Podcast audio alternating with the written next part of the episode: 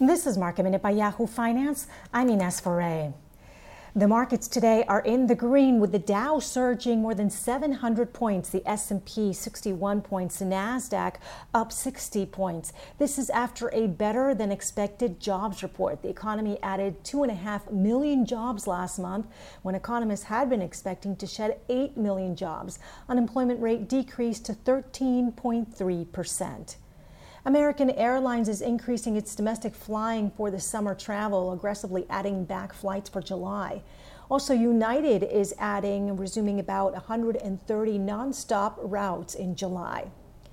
And oil today is rallying as OPEC has decided to move up to Saturday its discussion on extending its production cut into July. That was the 9.7 million barrels of crude a day, which were cut starting on May 1st. Saudi Arabia and Russia want to extend those production cuts. For more market minute news, head to yahoofinance.com.